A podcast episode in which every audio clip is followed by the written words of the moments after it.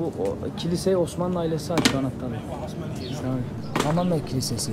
Hristiyan inancına göre Hz. İsa'nın çarmıha gerilip öldüğü ve daha sonra yeniden dirildiğine inandıkları gün anısına binlerce Ortodoks her sene olduğu gibi bu yılda Bizans Kralı Konstantin'in yaptırdığı Doğu Kudüs'teki Kavme Kilisesi, kilisenin anahtarları Müslümanlarda.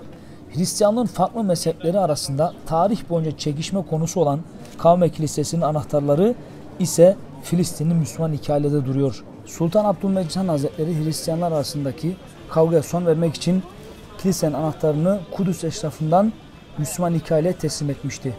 Bugün hala kiliselerin kapısı bu Müslüman aileler tarafından açılıp kapatılıyor.